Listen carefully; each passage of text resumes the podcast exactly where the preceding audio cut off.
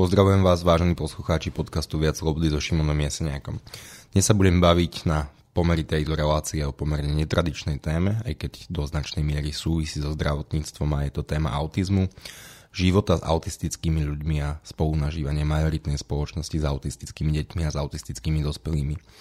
Mojím hostom je človek, ktorý sa tejto téme venuje už takmer 20 rokov. Jeho meno je Jozef Bednár a jeho syn, Majo, je autista, ktorému autizmus diagnostikovali v treťom roku jeho života. Jozo, vitaj. Ďakujem pekne, Šimon, za pozvanie. Pekný deň. Jozef, ty máš autistického syna, volá sa Majo a on je taký, že veľmi zaujímavý človek, o ktorom si roky blogoval, vydal si niekoľko kníh na tému autizmu.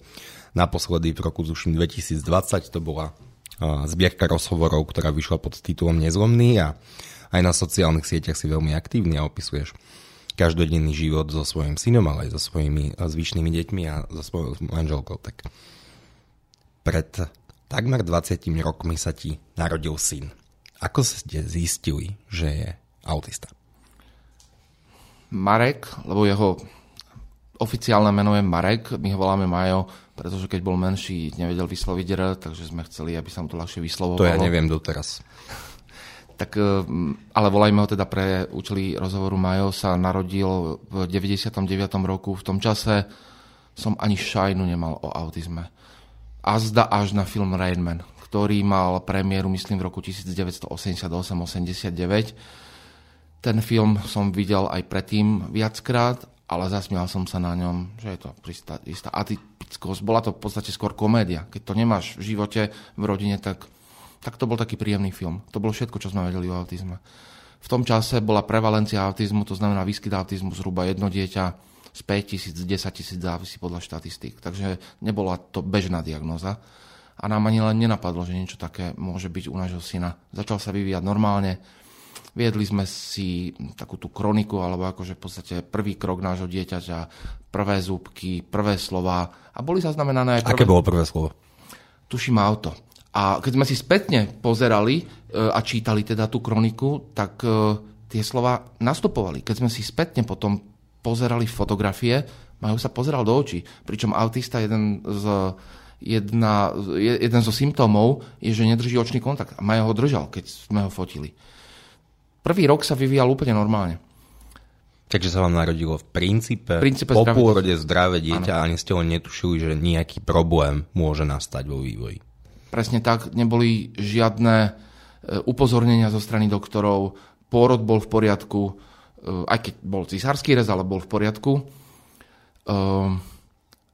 v druhom, keď, keď mal dva roky, stále nerozprával. Bolo to naše prvé dieťa, ale už sme boli trošku nervózni. Mama mi hovorila, že teda čo budeme robiť, tlačila na mňa, aj svokra tlačila, nevedeli. Ako sa dá tlačiť na to, aby dieťa začalo rozprávať? Aby sme sa viac venovali. Oni, a to nemyslím zlom, keď to mamina moja bude počúvať. Proste e, ľúbim svojich rodičov, stále žijú. Proste ani oni nevedeli. A oni si mysleli, že mali by sme viac na ňo hovoriť, mali by sme viac ho do spoločnosti e, brať, že v dobrom mysleli, že viac energie pomôže sa mu rozrozprávať. Nuž nepomohlo pretože aj tých pár slov, ktoré poznal, zhruba v druhom, alebo keď mal druhé narodeniny, strátil. Jednoducho, ako, ako keby padol späť. Ja poviem aj jednu vec, uh, ktorá môže byť na diskusiu, a, ale okamžite poviem, všetky tri deti mám očkované. Všetky tri deti prešli všetkými očkovaniami, ktoré majú, ktorými majú prejsť. Faktom je, že to očkovanie po prvom roku, to je taká trojkombinácia, tak po nej dostal Majo e, teploty 3 týždne a proste faktom je, že tam nám trošku padol. Ja z toho nič nevyvodzujem, aj zvyšné deti sme dali očkovať a autizmus nemajú. Jednoducho ten autizmus tam bol. Keď som písal knihu Nezlomný, tak pani profesorka Ostatníková dostala odo mňa aj otázku, čo spôsobuje autizmus. A otvorene som sa aj spýtal, chcel som tú otázku očkovania nadhodiť. Ona povedala, očkovanie nie. Autizmus vzniká v prenatálnom období, alebo predispozícia na autizmus a následne, áno, u istých detí, u niektorých detí sa prebudí tá predispozícia, u niektorých sa neprebudí. Ale predispozícia vzniká v prenatálnom období. Podľa Wikipédie autizmus je pervazívna vývojová porucha, ktorú charakterizuje deficity v oblasti komunikácie, sociálnej interakcie a predstavivosti. Postihnutie v oblasti komunikácie zahrania problémy porozumieť reči druhých a udržiavať zmysluplnú konverzáciu. Deficit v komunikácii je hlboko spojený s problémami pri vytváraní vzťahov. Osoby s autizmom majú problémy udržiavať funkčnú komunikáciu s ostatnými a teda majú veľmi obmedzené možnosti vytvárať vzťahy. Kvôli chýbajúcej predstavivosti sa jednotlivci s autizmom venujú limitovanému množstvu stereotypných činností. Sedí táto definícia aj na tvojho syna? Hovorí sa, že koľko autistov, toľko autizmov. To znamená, niečo z toho sedí, niečo z toho nesedí. Ak sedí aj len časť, tak to môže byť autizmus, aj u nás je autizmus a môže to byť aj ťažký autizmus. Pretože, keď sa ešte vrátim na ten začiatok, um, my sme zhruba, keď mal dva roky, alebo po druhých narodeninách začali chodiť po vyšetreniach. Bali sme sa, že či nie je hluchý. On nereagoval ani na zvuky. Ani na hudbu alebo, alebo rozprávky a niečo podobné? Nie. On v podstate si žil svojim životom a ne, proste, ak začala rozprávka, tak ju nesledoval. Proste nevydržal ju sledovať. Potom sme prišli jednej doktorke a ona na, na triangel, jemný zvuk, a tam sa otočil. To znamená, že na citlivé zvuky autisti reagujú a, a im vadia. Uh, potom sme začali chodiť do jedného centra v Trnave, to proste tie centra vtedy vznikali. To nebolo ako teraz, že každá druhá školka, keď preháňam, venovaná... E, deťom... Hovoríme o konci 90. rokov, za začiatku Áno, milénia. E, hovoríme o roku 2001-2002. Vtedy som čítal v jednom nemenovanom týždenníku, vy ste tuším vtedy ešte neexistovali, uh, Existovalo Domino Forum. Ale Domino to nebolo, bol to iný týždenník, rozhovor s jednou psychiatričkou a ten rozhovor bol o autizme. A ona tam vymenovala 10 znakov autizmu. Pamätám si, ako teraz manželke som to ukázal, hovorím, pozri, ja tam 9 na maja sedí. Ako je, je, jeden znak nie, ale 9 na maja sedí. No Vieš a... tak svojko povedať, ktoré to napríklad boli? Nedržal očný kontakt, boli tam zmiešané emócie. To znamená, keď sa druhý smiali, on plakal, keď druhý plakali, on sa smial. Bola tam už tá citlivosť na zvuky. My sme veriaci, uh, mali sme od začiatku problém chodiť do kostola, pretože nie kvôli farárovi, ale kvôli orgánu. On keď počul proste orgán, tak začala revať a všetky oči sa hneď na nás obrátili a bolo to nepríjemné. Uh, istá, uh, istá ritualita, pokiaľ ide o, o zvyky vonku, že proste chodiť nejakým smerom, akože po istých trasách. Zabehané chodníčky. Áno, zabehané chodníčky. Uh, mal problém so spánkom, iná vec, nevedel sa hrať s hračkami, tak, tak klasicky. Ako on dostal autíčko a jeho nezaujímalo auto ako celok, ale on na detail sa zameral. To znamená na, na, kolies, na koleso. A proste to si krútil, to si vydržal krútiť hodinu. Zaujímali ho také tie dvere otváracie automatické, keď sa chodí do obchodných centier a tak ďalej. Jednoducho to ho úplne fascinovalo. Výťahy ho fascinovali pračka, bubon, proste keď sa točil, on sa vydržal pozerať pol hodinu do toho bubna. A vec, ktorá, ja mám ďalšie dve cerky, tak tie autizmus nemajú a toto by im v živote nenapadlo ako robiť. To znamená, bolo tam viacero takýchto, takýchto znakov, ktoré spätne som si vyhodnotil a potom sme si už vyhodnotili, áno, boli to náznaky autizmu, nuž ale keď človek o autizme nevie veľa a ani mu nenapadne, že také niečo môže byť a ako každý rodič sa modlí za to a verí, že dieťa bude zdravé, ani my sme pre chvíli nevedeli, nerozmýšľali. A keď mi niekto hovoril potom, že no už nerozpráva, lebo není o čem, proste, že chlapci neskôr, mne už to až na nervy chodilo, alebo že tie deti, čo začínajú neskôr hovoriť, sú inteligentné, no, už v istej chvíli som mal dosť takýchto ako prognóz. Aj keď to tu tí ľudia nemysleli vzlom. Aký to bol pocit, keď ste zistili teda, že Marek alebo Majo je, je autista? Takisto nikdy nezabudnem na ten telefonát. Ja som bol v práci v Bratislave a manželka mi telefonovala úplne zrútená, že v centre v Trnave potvrdili autizmus. A ja verím, že sa teraz nerozplačem, lebo proste aj po tých 20 rokoch je to silné. Ako spomenul som si, na ten telefonát, keď som pracoval na tretej knihe Nezlomný 18 otvorených rozhovorov o autizme, ku ktorej sa možno ešte vrátime. A jeden z tých rozhovorov je s pani Torovou, ktorá je odborníčka na autizmus v Čechách.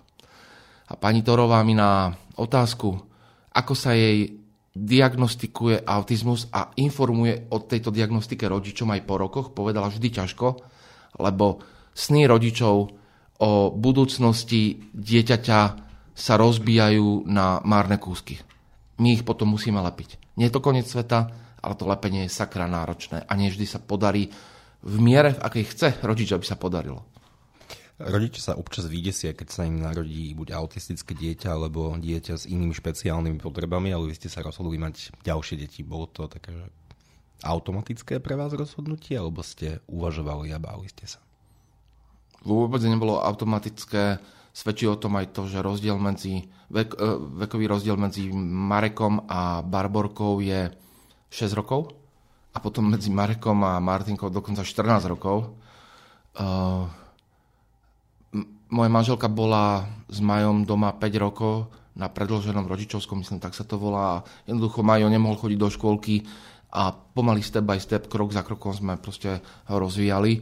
Potom sme sa rozhodli, že teda tak ľudovo poviem, že ak nám bude poženané, tak skúsime ísť ešte do ďalšieho dieťaťa. Podarilo sa. Nuž, ale my aj s Barborkou máme zdravotné problémy a ja občas to ťuknem aj na sociálne sieti, aby som pozbudil druhých rodičov, že že aj po dvoch deťoch s dlhodobými zdravotnými problémami sa život nekončí a my sme sa potom ešte rozhodli na Prahu 40 ešte, že skúsime tretie dieťa. Čo je Barborke? Barborka je mentálne zdravá. Barborka chodí na metodku do Ludusu, divadlu sa venuje štvrtý rok, ale Barborka sa narodila s neusom na krku, to je taký nezú, ja to tak ľudovo poviem... Osprav... nádor? Áno. E, keď som to videl v porodnici, tak som skoro omdal, sa pýtam, ako, čo to je? Že to raz za 30 rokov sa objaví v Trnskej nemoc, porodníci mi povedali. Ja hovorím, no fajn, akože máme autizmus, teraz toto raz za 30 rokov. No a to ma privádza k také otázke, no, si veriaci, ale takže aktívne veriaci, chodíš do kostola, vyslovuješ, teda dostávaš sviatosti, tak čo si ako veriaci človek pomyslel? Občas si ľudia povedia, že za čo má pán Boh trest? Mm, určite týmto smerom som sa neuberal, aj keď tá myšlienka občas človeku napadne. Akože klamal by som, keby mu to nenapadlo. Takisto, keď niekto povedal potom, že e, každý dostane len taký kríž, aký unesie. Opakujem, toto všetko hovorím s veľkým rešpektom a s tým, že viem, že po 20 rokoch ešte viac ako predtým viem, že toto sú diagnózy, napriek tomu, že sú celoživotné a ťažké, lebo nebudem hovoriť, že sú ľahké, sú ťažké, ale ľudia majú aj oveľa horšie, tak ja sa nechcem vyznieť, že sa lutujeme. Uh, pretože raz som jednej primárke na detskej onkológii povedal, že ja by som nedal dieťa s onkologickým ochorením, že to by som nezvládol. Proste, že klobúk dolu, akože aj oni všetci lekári, čo liečia takéto deti. Vieš, čo mi povedala tá pani primárka? Ona hovorí, možno to vyznie kontroverzne, ale rodičia uh, zdravotne znevýhodnených detí, kde je diagnoza autizmus alebo Downov syndrom, to majú oveľa ťažšie ako rodičia onkologických chorých detí, život. lebo je to na celý život. Ona povedala, onkologicky choré dieťa je od do a my máme taký už vyspelý e, medicínsky spôsob, ako sa tomu tej detskej onkológii postaviť, že, že to dieťa z 95% vylečíme. A keď je aj smutný koniec, čas, rodičia sú mladí a majú ďalšie dieťa, len toto je psychicky na celý život. Takže nepovedali sme si nič dramatické. Uh, ťahali sme to ďalej. Nás, tá prvá diagnóza nám pomohla nejak posilniť našu vieru. Ja som z dediny, z malej dediny pri Trnave. To znamená, že možno v detstve to niekedy bola taká automatika, je nedela, ide sa do kostola, alebo je, je sviatok, ide sa do kostola. Ale, ale uh, tá viera nás posilnila a pomáha nám kráčať ďalej. Mnohokrát sa stane, že ak takáto diagnóza dokonca v dvoch prípadoch za sebou nastane, že to veľmi negatívne ovplyvní, ovplyvní partnerský život a rozvodovosť eh, v takýchto rodinách je pomerne vysoká, asi ešte vyššia ako, ako pri bežnej populácii. Ako to ovplyvnilo váš vzťah, ak to nie je príliš intimné? Posilnilo ho to. Je ľahké odísť od nejakej ťažšej životnej výzvy, opakujem, nesúdim nikoho. Tá tetivá trpezlivosti sa naťahuje aj u nás častokrát až do momentu, že sa bojím, že sa roztrhne. Ale, ale posilnilo nás to. Posilnilo nás to a ťaháme to ďalej. Dá sa povedať, kto zvládol tieto diagnózy ľahšie? Či ty alebo manželka? Viem, že ste v tom boli spolu.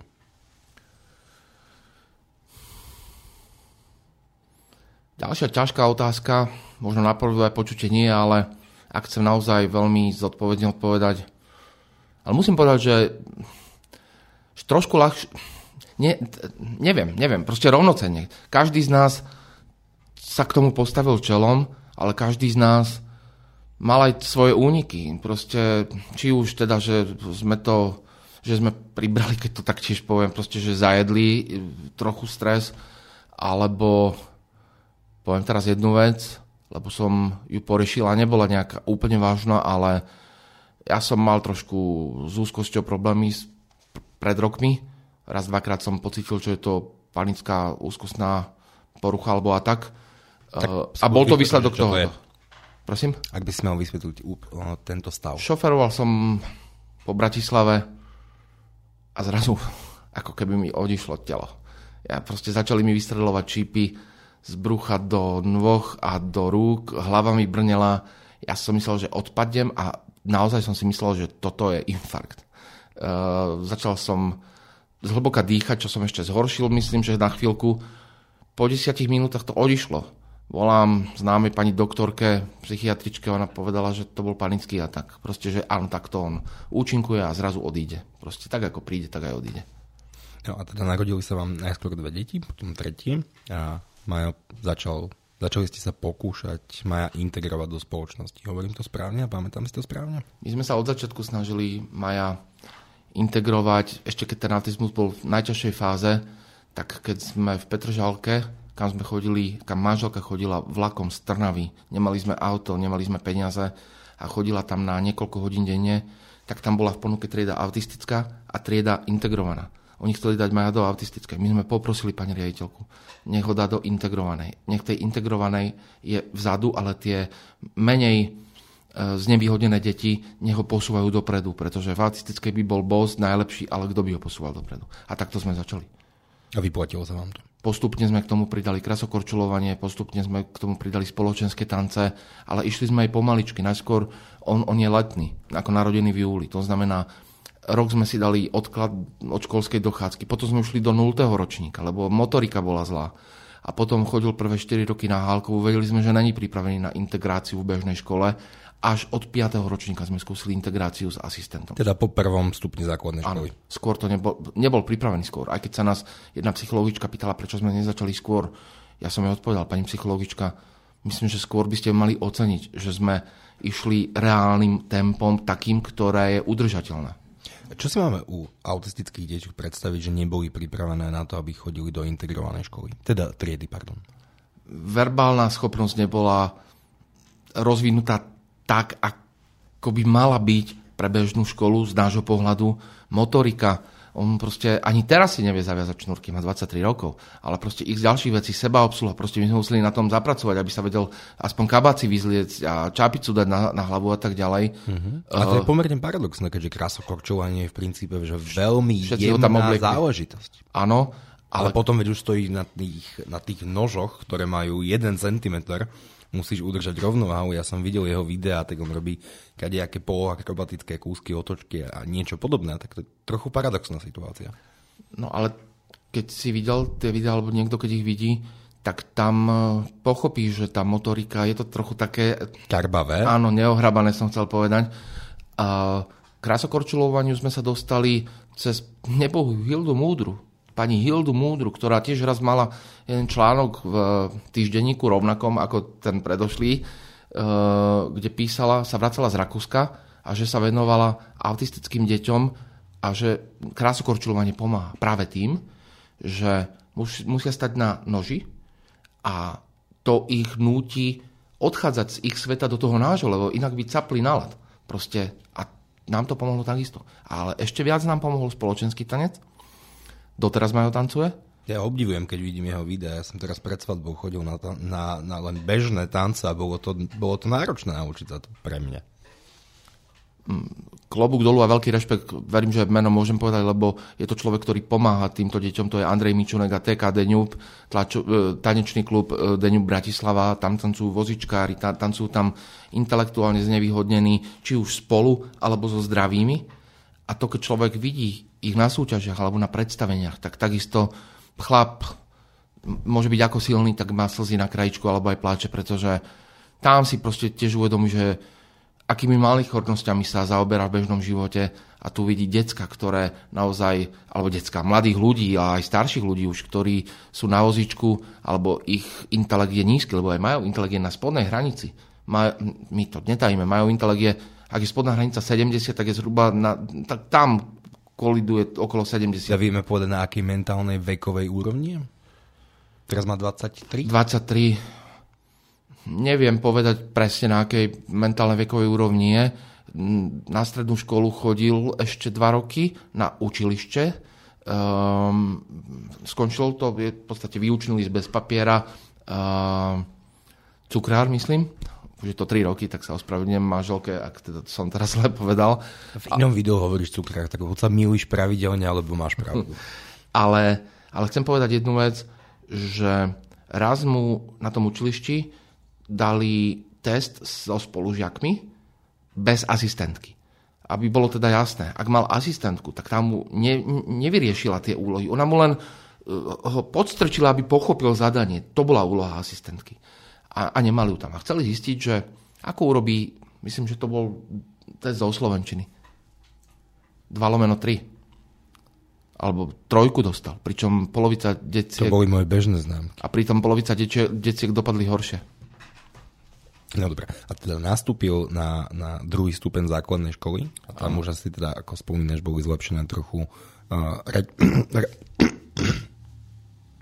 rečová predispozícia, ano. akože reč bola lepšia, jemná motorika sa zlepšila. Ako reagoval na, na spolužiakov? Báli sme sa toho kroku, báli sme sa tej integrácie, napriek tomu, že sme chceli ju skúsiť, aby sme si nevyčítali, že sme nejaký krok, ktorý by mohol smerovať k zlepšeniu kvality jeho života vynechali. Uh, predtým základná škola Matia Bela v Šamoríne nemala integrovaného žiadneho autistu. Majú prvý autista, ktorého, ktorý tam bol integrovaný. Bolo ťažké presvedčiť riaditeľku alebo riaditeľa, aby, aby Maja prijali? Nebolo. Klobúk dolu pred pani riaditeľkou, že do toho išla. Dokonca ona bola tak úžasná, že dovolila mi spolu s manželkou urobiť prezentáciu pred celým učiteľským zborom, kde sme povedali pár slov o autizme cez prízmu Maja, že ako sa správa. Vybrala triednu, ktorá bola skúsenejšia. E, ten kolektív učiteľov takisto Maja e, zobral, keď bol prvý deň v triede Majo, e, u piatakov ešte môžu byť rodičia. Bol som tam aj ja. Celý deň cez celé vyučovanie? Nie, na úvod, na úvod, ale sme sa dohodli s triednou, že aj rodičom som chcel povedať o autizme, pretože aby nemali pocit, že dieťa malo zlú známku a potom kvôli Majovi, tak chcel som pár slov povedať. Boli nejaké problémy s reakciou vôbec, rodičov? Vôbec. vôbec. A ten prvý deň bol dokonca úžasný, lebo s Majom som vôbec nebol dohodnutý na ničom. On nevedel, že ani budem rečniť. Ja som povedal pár slov. Majo sedel v zadnej lavici. Keď som skončil, tak e, zdvihol ruku a spýtal sa, že či aj on môže niečo povedať. Triedna sa pozrela na mňa, ja na ňu a sme si povedali, dobre, tak Triedna povedala, Majko, môžeš. A Majo síce oči mal, pozeral dolu, nepozeral sa po triede a povedal niečo v tom zmysle, že dobrý deň, moje meno je Majo, ja som autizmus, ďakujem za pozornosť. Pochopil som, že to dá. Vtedy som pochopil, že to dá, lebo on má, má stále úžasnú schopnosť odpozorovať. On keď vidí teda tatka videl, že hovorí, tak on si povedal, že aj on chce niečo povedať. To bolo úžasné. Takto to on, on aj pokračoval. Spolužiaci s ním nemali žiaden problém. No ako teda prebehol ten celý druhý stupen základnej školy? Majko bol... Čo obu... bola najväčšia výzva? Úprimne, prebehlo to oveľa ľahšie. Ako vďaka učiteľom uh, Majo, vďaka pani Gelániovej z Levíc, špeciálna pedagogička, ktorá takto integruje aj iné deti do škôl po celom Slovensku a je v kontakte s pedagogickými zbormi príslušnými a pripravuje pre uh, znevýhodnené deti alebo špeciálne deti uh, Osnovy? Osnovy, pretože oni si idú podľa svojho tempa. Oni napriek tomu, ale zadarmo nič nedostanú. A bolo napríklad fantastické, že matematikárka, pani Ižofová, tiež ako teraz bola, myslím, že e, medzi desiatkou najlepších učiteľov na Slovensku. A ona vtedy učila uh, matematiku, alebo aj informatiku, ale pri matematike to bolo, že, že ona sa nás pýtala vo februári, že či môže ísť s Majom ďalej, že oni už tie špeciálne osnovy prebrali. A ona chcela, lebo videla, že majú má potenciál, že ho ťahať ešte ďalej. To bolo úžasné, že aj tí učitelia. A boli aj ďalší takí, ktorí, ktorí proste Maja ťahali ďalej a Majo tiež, on nemusel byť na niektorých hodinách. Ale on povedal, že chce. Napriek tomu, že porozumenie jeho reči nebolo stále ideálne a stále nie, to proste ale niekedy aj u bežných ľudí vidím, že není porozumenie reči ideálne, takže čo sa čo čudovať. A teda chodil do školy rád, lebo autistické deti majú problémy alebo výzvy aj v tom, že nemajú rady zmenu prostredia, nemajú radi určité nové veci a sú pomerne zameraní na stereotypy a tá škola predsa len istý stereotyp sa tam dá vytvárať, ale stále sú tam nejaké nové podnety, nové výzvy, tak ako na to reagoval? Preto mohol, a dosť často sa to aj využívalo, že jednu, dve hodiny zo dňa vynechať, že v podstate ísť si odpočinúť do kabinetu. Mm-hmm. Uh, Inak bolo to možno dobré aj v tom, že tí spolužiaci ho fantasticky zobrali. Po prvom roku, e, alebo po pol roku robila triedna anonymný prieskum, že ako sa pozerajú na Maja, že ako ho prijali do skupiny. My sme videli tie výsledky. 97% bolo úplne v pohode. Jeden bol, že nekomentujem. Dobre, to tiež, ako nikto nebol vyslovene negatívny. Áno, 97% je mimoriadný, mimoriadný pozitívny. Inak povedané, všetci boli v pohode, jeden povedal, že nekomentuje, čo tiež nie je negatívne. A boli tam dokonca aj také vtipné reakcie.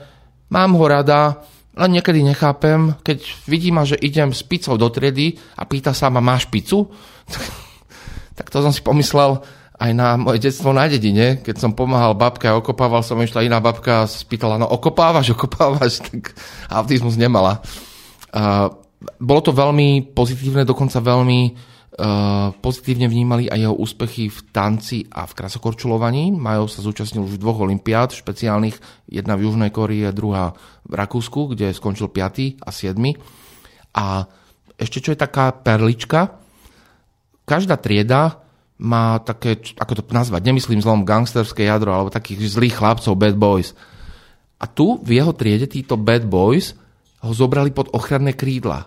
A keď bad boys z inej triedy na Maja proste nejakým spôsobom dorážali, tak bad boys z jeho triedy povedali, a, a toto je nedotknutelný chlapec. Bad boys zvyknutých slabších aj ochraňovať oni. Áno. Väčšinou si vyberajú rovnocených, keď nie sú úplne, úplný kreténi. A tí... a tí bad boys z jeho triedy boli fajn chalani. Uh-huh. S jedným som sa stretol po rokoch uh, na pumpe v Šamoríne.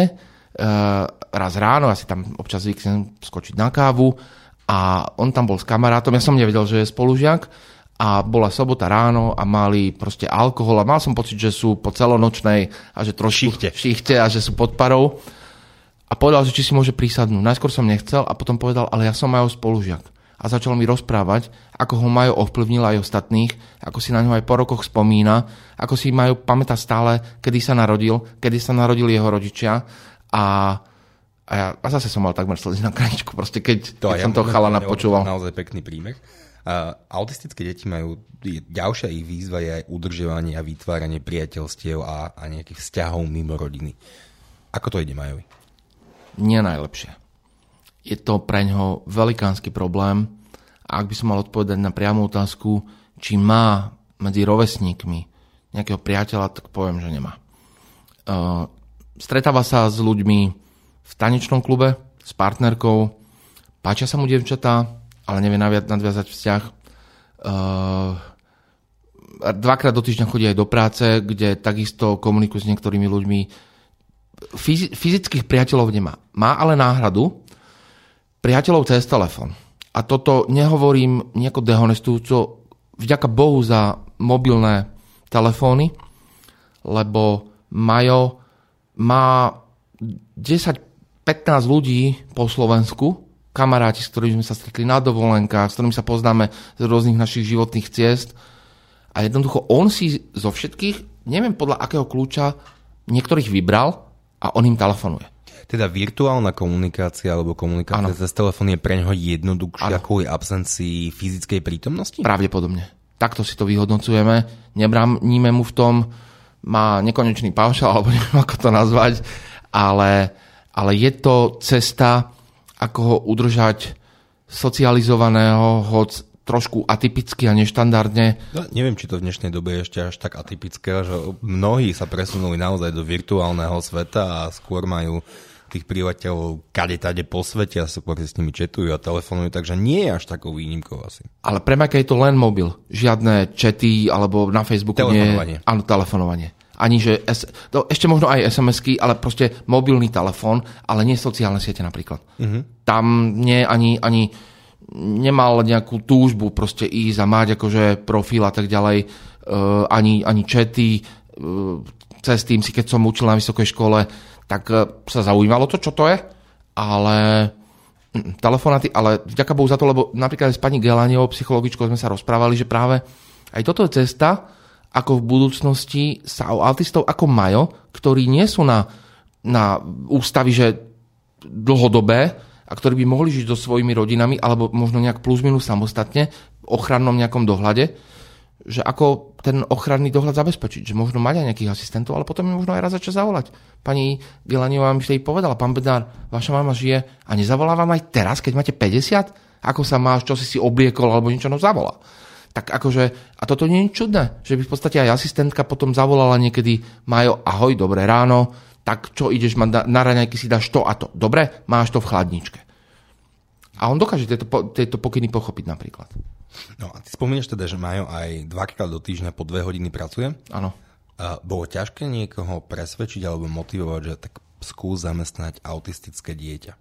Stále ho volám dieť, napriek tomu, že je to dospelý muž ja tu asi meno firmy nemôžem povedať. Uh, povedať pokojne oblasť, v ktorej pôsobí. Dentálna hygiena. Uh-huh. Uh, v spolupráci s portálom, ktorý hľada prácu a v spolupráci aj s Mokrohajskou, ale najmä tam bol... Mokrohajská škola? Áno, áno. Ale na začiatku bol najmä ten portál, ktorý prišiel s aktivitou Výpomoc so srdcom. A začali hľadať potenciálnych zamestnávateľov. A táto firma z oblasti starostlivosť o zuby, dentálna hygiena a tak ďalej, tak tá bola jedna z prvých, ak nie úplne prvá, a bol ako prvý autista alebo prvý človek, ktorého vytrénovali a začal v jednom obchodnom centre dvakrát do týždňa po dve hodiny pomáhať. Tu v Bratislave? Tu v Bratislave a pomáha zdravému e, predajcovi alebo proste zamestnancovi tej firmy. E, recykluje kevky, E, základné proste podá veci a tak ďalej, má prehľad, čo kde je. Pre neho, vďaka Bohu za toto. My do konca života budeme tejto firme vďační. E, báli sme sa veľmi, keď skončil školu, že čo s ním. Proste keby zostal doma, to je koniec. Keby zostal doma, je koniec. E, bolo by riziko regresu, tak to sme... Teda práca ho ťahá vopred áno, má nejaký zmysel ďalší. Ja verím, že... Teší sa do práce? Áno, pre ňoho e, je, to už začína tým, že ho manželka odvezie na železničnú stanicu. Teda cestuje sám. S asistentkou. S asistentkou. My máme... Ako, on je ťažko zdravotne postihnutý. Aj poberá invalidný dôchodok a tá práca je v tom, lebo tá práca nie je o veľa peniazoch, to je skôr naozaj o, e, o, o tom, že si vyplní čas dvakrát do týždňa, uh, ide s asistentkou, tam dvakrát do týždňa po dve hodiny pracuje, potom si dá obedík, e, kapitalista a tak a potom proste sa vracia naspäť. Keď asistentka nemôže už chodiť aj sám, zvládne to. Pre nás to, tie prvé jazdy, keď išiel sám, boli veľká nervozita, pretože my sme mu naozaj takú, taký v podstate algoritmus robili, alebo kroky, akože pôjdeš tam, toto si kúpiš, toto urobíš, ale jemu keď niekto čukne do, e, do toho plánu, tak sa to rozpadne. A on v podstate potom nevie... To musí mať presne nalinejkovaný ten deň. Áno. Nemôže tam byť akákoľvek odkyv. Je veľké riziko, že potom bude problém. Poviem jeden taký príklad. E, my sme boli s najmenšou cerkou na krasokorčuliarských pretekoch a Majo sa vracal sám Mali ho čakať susedia v Kvetoslavove a zaviesť domov, kde ho čakala Barbara, ktorá má 17 a jednoducho Barbara už je dosť veľká po stráži. Zrazu telefonát, Majo plače, ale akože veľmi uhrančivý plač, že, že, že vlak v Kvetoslavove neotvoril dvere a že on pokračuje ďalej a čo teraz? A sa ospravedňovala tak, sme ho ukludňovali, zavolali sme susedom, tí okamžite, tí nás dobre poznajú, tak proste povedali, že Paka nech zastane, nech vystúpi, myslím, že Paka je tam ďalšia zastávka a že tam ho počkajú. O chvíľku mi volala Barbara Štefanovičová teatri, bola sobota. Hovorím, Barbara, ahoj, čo sa deje? A ona, že Majko mi volal. Hovorím, Majo ti volal, čo sa deje Majovi?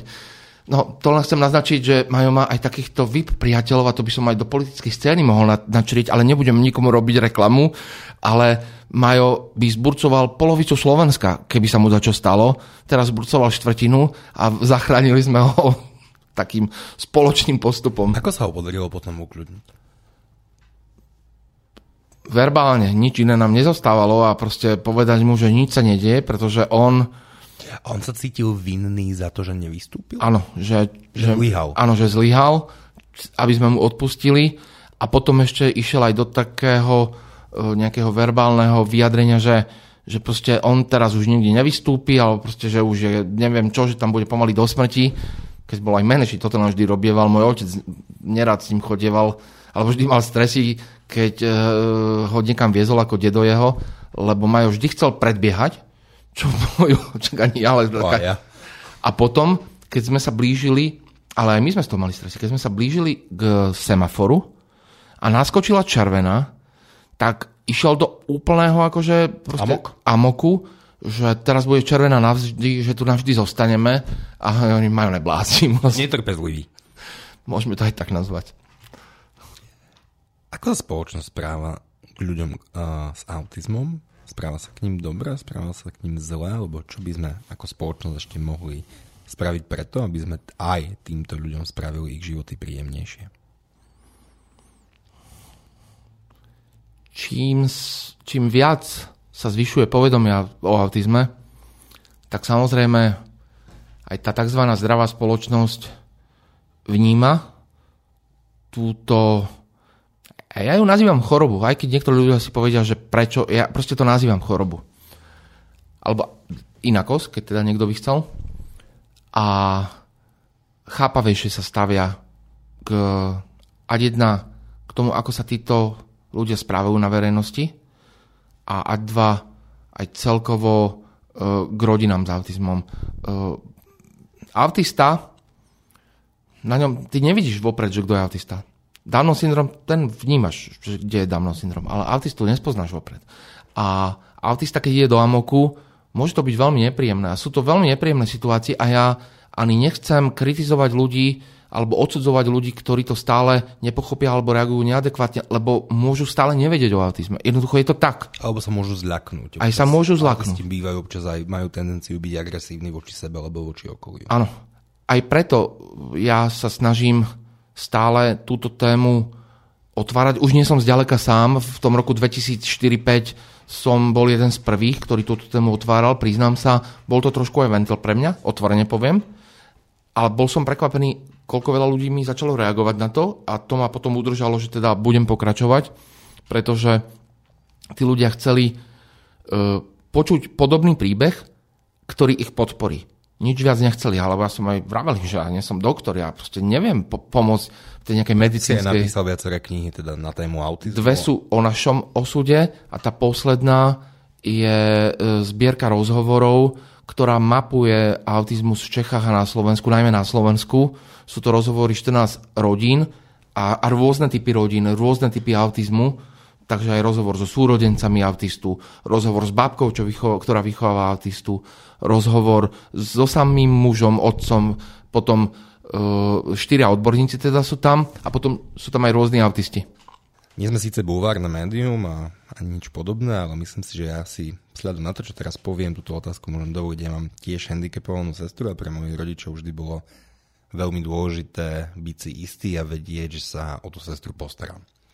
Samozrejme, že to tak bude, ale ty si ten mladý človek a ešte bude žiť minimálne 50 rokov, ale rozprávali ste sa určite aj s, so zvyšnými deťmi, teda že asi raz ten čas odchodu z tejto zeme príde a ako veriaci človek nad tým asi určite uvažuješ. Tak ako vnímaš ty tú budúcnosť Maja a svojich detí? Toto je otázka, ktorá ma asi najviac zúskosňuje, aj manželku a viacerých iných rodičov. Nemôžem, človek nemôže chcieť od súrodencov autistu, aby obetovali svoj život a, a, a že venovali sa profesne autizmu alebo nejakým spôsobom 24 hodín denne toho autistu mali pri sebe. To, čo sa môže snažiť, ja osobne si tak myslím skromne, vychovávať tie, tie deti tak, aby rodina bola súdržná, aby potom, keď tie jeho sestry budú mať svoje rodiny, alebo sa osamostatnia, aby Majovi ten pocit rodiny dávali takisto na vedomie. To znamená, aby Maja raz za čas zavolali na nejaké Vianoce, na Veľkú noc, na návštevu, na víkend, aby s ním telefonovali, aby využívali tie prostredky, ktoré sú teraz možné, čety a tak ďalej, aby Majo vedel, že na svete není sám. To, o toto sa snažíme, ako, ako nedá sa tu, ako táto téma naozaj a, a iní rodičia mi, myslím, dajú za pravdu. Téma autizmus, ak máte doma autistu, to sa nedá tak teraz urobiť, že céry odstrihnite a, a jednoducho nech sa tej témy nedotýkajú. Nuž, ak chceme ako rodina spolu raňajkovať, večerať, proste e, baviť sa, hrať sa, chodiť na dovolenky, chodiť na dovolenky áno, tak proste ten autizmus určuje aj typ tej dovolenky, určuje uh, typ hry, akú sa budeme hrať.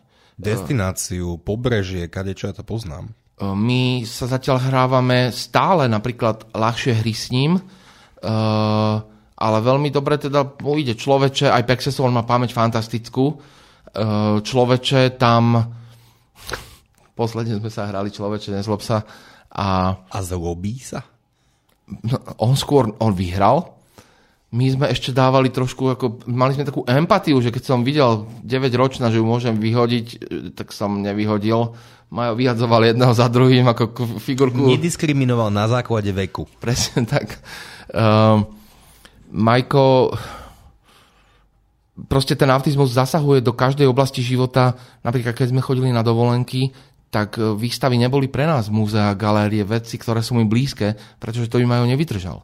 Pamätám si, keď bol prvýkrát na futbale so mnou. Boli sme, išli sme na Slovan Nitra, prvá liga. Ja fandím Nitre, tak teraz skončil Nitre futbal, ako skončil, ale fandím Nitre. Páčilo sa mu, ale nie futbal. Páčili sa, mu, páčili sa mu klobásky a kofola a však ten futbal v prvej lige slovenskej, to sa dá pochopiť. A fanúšikovia. Tvrdé jadro, ktoré e, hlásateľ presunul, keďže prešalo, to bolo ešte staré tehalné pole, presunul pod, do, na tribúnu, alebo pod nás na tribúne, kde sme my sedeli. A oni, neviem prečo, spievali, že 70 cukien mala každú chvíľku. A majú tú pesničku poznal, mal, mal nejakých 9 rokov, tak on zbehol keď ním spieval s nimi 70 cukien mala. Uh, pamätám si, keď sme boli na hokeji, kocka a reklamy, to sa mu ako veľmi páčilo, takisto obligátna kofola s klobáskou. Pamätám si, keď sme boli prvýkrát v Slovenskom národnom divadle môj švagor je solista opery Senada. A dlhšie hovoril, že príďte pozrieť, oni neblázni, akože majú, nedá operu. Nie operu, recitál budem mať v nedelu. Prišli sme na recitál, uh, v lóži sme boli, však nebolo veľa ľudí, išiel som s ním iba ja. Majo sa celý čas, ako sme išli do divadla, pýtal, kedy budú hranolky, kedy bude mekáč. Som povedal, že musí vydržať, že mekáč bude po divadle, po opere. Keď sme tam prišli, hovorím, Majo, teraz musíš byť ticho a počúvať Ujka Palka počúval, hneď po 5 minútach, kedy môžem kričať bravo? Vydrž, keď skončí, potom budeš môcť kričať bravo. Keď Ujko Palko skončil, tak Majo sa postavil a tak, aby aj všetci dolu počuli, zakričal bravo Ujko Palko, zvládol si to. Takže dotiahol to do dokonalosti. Veľa takýchto vecí sme naozaj vždy skúšali pomaličky. Manželka spomína na prvú rozprávku v kine, prišla na 10 minút, nezvládol ďalej, potom v podstate sme to tú minútu až naťahovali, až nakoniec som išiel s ním ja v Šamoríne a vydržal celé a ja som zaspal a potom ma budil. Posledná otázka. Čo by si odkázal ľuďom, ktorí zistia, že ich dieťa je autistické? Aby aby sa nehambili aj za slzu, aby tie emócie zo seba dostali. Je to úplne prirodzené. Aby sa ale potom snažili, nie je to jednoduché, postaviť na nohy, kráčať ďalej, pretože tak ako mi bolo povedané a pamätám si to a budem si to navždy pamätať, autizmus nie je koniec sveta.